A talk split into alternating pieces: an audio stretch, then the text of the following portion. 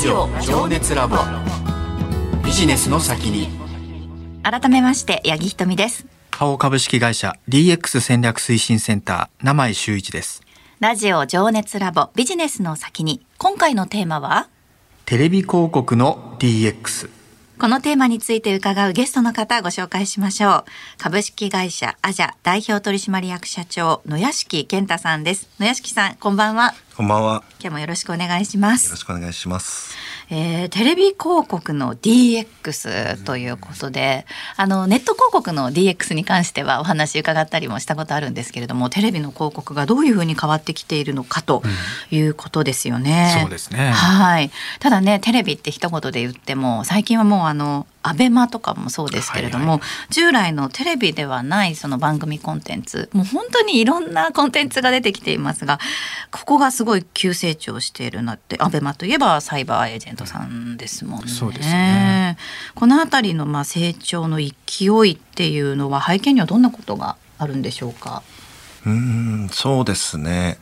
やっぱりあの人々がコンテンツに触れる際に今までですとそれこそその地上波のテレビとかですと時間と場所っていうところがやっぱり制限として大きいと思うんですよ。はい。この特定の番組を見るときに何時に家にいなきゃいけないっていうところが、そうですね。そのために帰るとかね、そうそうそうテレビ局側の都合で番組がスタートしますからね。そうですよね。っていうところが多分大きいようになったと思うんですけどそこがやっぱりその時間とそのデバイスがやっぱり解放されつつあるっていうところがまず大前提あの大きいかなと思ってます、まあ、スマートフォンあれば、まあ、外でも好きなものを見れますし、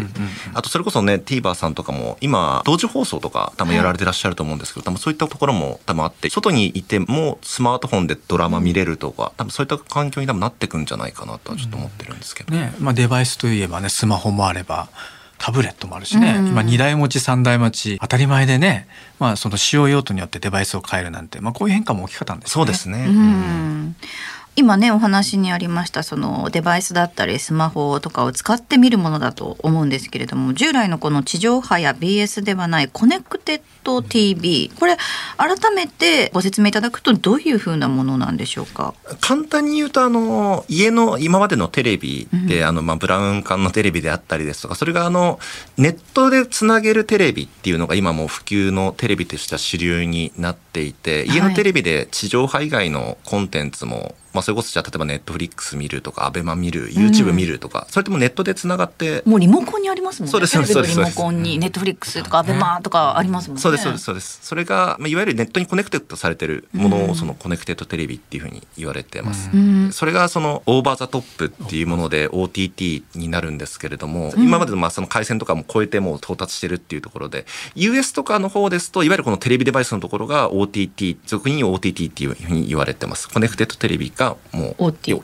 そうですそうですっていうふうに言われている、OTT デバイスっていうのは、まあ、先ほどお話しされましたように YouTube だったり TVer、ABEMA のような無料サービスはもちろんですけれどもあの課金してみるものとかの有料サービスもあるということですよね。はいまあ、皆さんに大変身近なものだとは思うんですけれども。でもだいぶこれ身近になりましたよね。あの、なんだコネクテッド TV が自宅に入ったことで、まあ今、家にの Wi-Fi 環境あるって、まあ当たり前じゃないですか。うんで、動画もね、昔は結構ギガ数が心配しちゃって、あの、月額いくら取られるんだろうみたいな、そういう話ね、思いましたけども、そういうのもなくなってね、無料でもう動画がいつでも見れると。で、これがテレビで返して見えるっていうことは、ものすごく身近になったと思うんですよね。それがやっぱ背景にある中で、時にはあの、地上波を見たり、時にはアメバを見たりっていう、うん。この辺でやっぱりお客様の行動変化っていうのはすごい大きかったんじゃないですか？おっしゃる通りですね。やっぱりその、まあ、僕もユーザーとしてそうなんですけど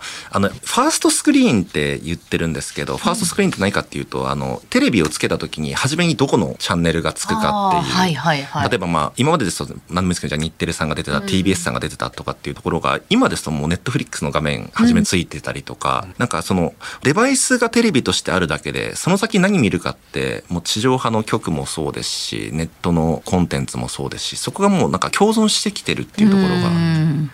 うんなんか一回テレビから離れてスマホだったりタブレットとかを見てたのがまたこうテレビに戻ってきて全部ここで見られるみたいな感じっていうのは出てきたなと思うんですけれども、その中でその OTT 広告の配信を支援しているのがアジャだっていうことですよね。あそうです。はい。うん。で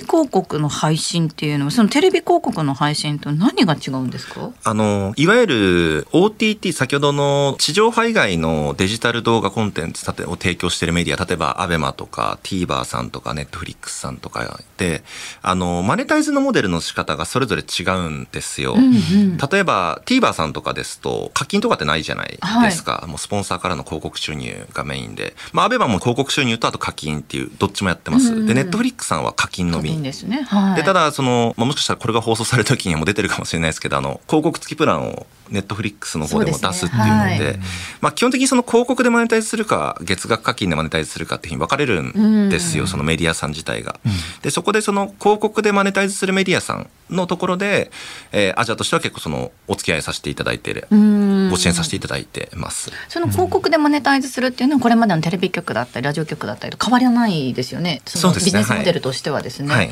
それはネットになることによって何か変わってきたりするものなんでしょうか？えーっとですね、やっぱり多いのが、その、先ほどのユーザーの体験として、テレビのデバイスの中で地上波見るのか、TVer で見逃し見るのか、Netflix 見るのかみたいなのが結構行動が散在しうん。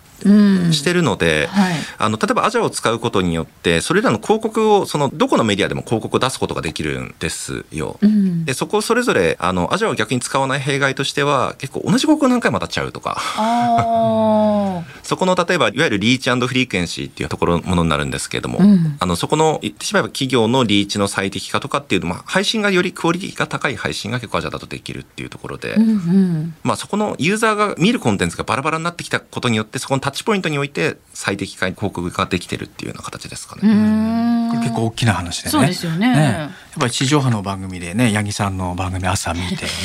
でその後ね、あのアメバ TV す私 BS ね BS 見て、まあそういうやっぱりそのつながるっていうかね、ユーザー行動に応じて広告の配信ができるって、これ結構画期的なんですよ。うん今まではデジタルだけ、ね、地上波だけってこれ分かれてましたけど、それがいわゆるコネクテッド TV を通じてそういうサービスが出てきたって、うんこれはまさに革新的だと思いますけどね。そうですね、今お話あったようになんかその同じ CM を何度も何度も見るっていうのはその視聴者にとってもなんかこうちょっとこの CM を覚えちゃったようんみたいなところになってくることもあるので、まあ最適化って今お話しされましたけれどもそういうふうにならないようにいろいろそう工夫されてるっていうことなんですよね。そうですねやっぱりあの広告主さんからすると当然その訴求したい商品があってでその商品ってやっぱターゲットがやっぱバラバラだと思うんですよね。その例えば10代とか20代の若い人に当てたいもしくは男性女性に当てたいとかのそこの商材のターゲットに合わせて配信するコンテンツ自体も結構分けてたりはします。じゃあかなりよりまあカスタマイズというかされた広告を我々見てるっていうことそうですね。なんですね。そうですね。はい。うんあとは逆に名前さんとかのが多分実感あるかもしれないですけれどもスピード感。例えばその CM で地上波で出すっていう時が多分3ヶ月とか半年先のバイングとかになると思いますけど、コネクテッドテレビで例えば YouTube なり ABEMA 出すって時は別に1週間ぐらいあればあへえ。出せるので。それはすごいですね。うん。逆にその例えばそのネットで広告を出してみてかなり受けが良かったからじゃあ地上波も行ってみようみたいなその段階を踏んで出すっていうこともあるんですか？すごいいい質問で。最近結構多いですね。でかつそのエリアも分けて出すことができるので、うん。いいわゆる今までのテレビ CM って福岡とかでテストマーケやって全国展開とかっていうのが多かったんですけどそこをそのコネクテッドテレビでまあサクッと1週間ぐらい出してみてでそこで CM で良かったものを地上波に出すとかっていうのを結構やられる企業様が徐々に出てき始めたかなぐらいですね。なるほどねうんあとあれも大きいですよね。あのデータ分析ができるようになったっていうかそうですね。ですね、うん。まあ、テレビ広告は皆さんにお伝えするんで、はい。あのどれだけそれが効果あったかっていうのはどうしてもそのインタビュー調査とかですね、うんそういったものでやるしかなかったんですけど、まあ、これがいわゆるデジタル上でつながって、うん。本当にその検証結果が見えるっていうのはこれもすごくね画期的なことですけどね。あ本当おっしゃる通りですね、ん。なんか今まで効果がどれだけあったかってやっぱりやってみてなんとなくぐらいしか見え なかったものが、あの実際例えばコネクテッドテレビで ABEMA とか TVer にその広告接触してその後にじゃあ実際物買ったのかとかっていうところまである程度は効果計測で終えるので。なるほどね。いや私本当にあの世代が一緒なので、うんうんうん。こんななんかしっかりされてるって言ったらあれですけど。いやいやいやいやいや。いやいや本当に。ね、この世代の人たちってやっぱ結構今迷ってる人がすごく多いと思うんですよね。あの会社員の方でも、まあそのトップに立ってらっしゃる方って、まあご自身でやってらっしゃる方とか以外は結構まだ上に何人かいらっしゃって、でまあ下も部下の方を抱えてっていうような、ちょうどこうまあ中間管理職というか、うんうんうんそういう世代の人たちが多いと思うんですけれども、しかも上と下の景色が全然違うというか。うんうんうんうん。上司の人たちの文化と新しく部下になった人たちの文化っていうのがちょうど綺麗に分かれてるっていうそういうやりづらい世代だと思うんですよね。そういった中でねなんかこうバリバリご自身の発揮されて頑張ってらっしゃるすごい励みになるんですけれども野屋敷さんが仕事で今最も大事にしていることっていうのはどういったことになりますか？今のお話ともちょっと関連するかもしれないんですけどなんか困った時に自分に聞いてもらうような自分の名前イコールこれみたいな想起されるようなそのドメインタグみたいなものを作るっていうことに、うーん。なるほど。例えば OTT といえば野屋敷さん。はいとかアジャーとかで、はい、うん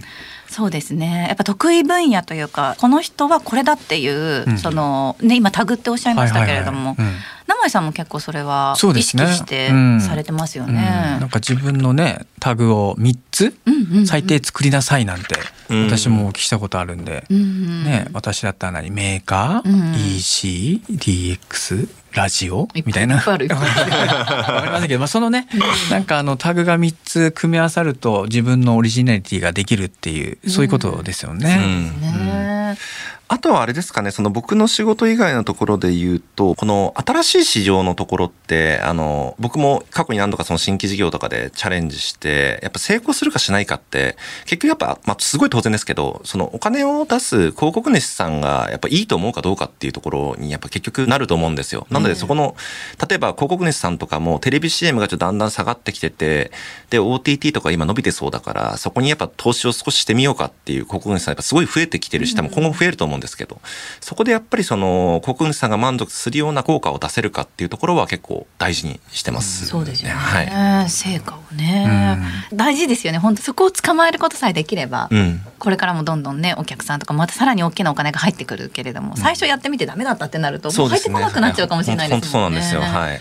まあこれまでもねすごい順調にいろいろとキャリアを積み重ねてこられました野屋敷さんですけれどもここから先っていうのどういったことを目指しているのかっていうのも伺いたいんですが、ここから先の夢っていうのはズバリどういったことでしょうか？あのー僕その2008年にその今の会社を入社して、まあ、ずっとその結構広告マーケティング領域での仕事が長かったんです。で、その中でもやっぱすごい大きい変化がやっぱ多かったなと思って、僕その当時入社した時とかってやっぱもうテレビがやっぱすごい強くて、デジタルってなんかそのおまけみたいな 感じだったんですけども、そこがやっぱり結構だんだん市場の変化とかも踏まえて、やっぱりデジタルの方がもう今ですと市場的には上回ったんですけど、ただその中で一方で、じゃあそのデジタルの中身ってやっぱ言っちゃえば海外プレイヤーが多すぎるじゃないですか、もう GAFA はい。のですけど、いわゆる。なので、今までそのマスでその国内企業で守られてたものが逆に GAFA に行っちゃってるっていうふうに捉え、うん一方で捉えてる部分も。あるんですよ。はい人材もそうですよね。はい、いや本当そうなんですよね。なので、あの、まあ、やりたいことっていうと、その、今の OTT もそうなんですけれども、あの、日本初でやっぱ世界に戦えるプロダクトを作りたいっていうところは、やっぱりあります、思いとして。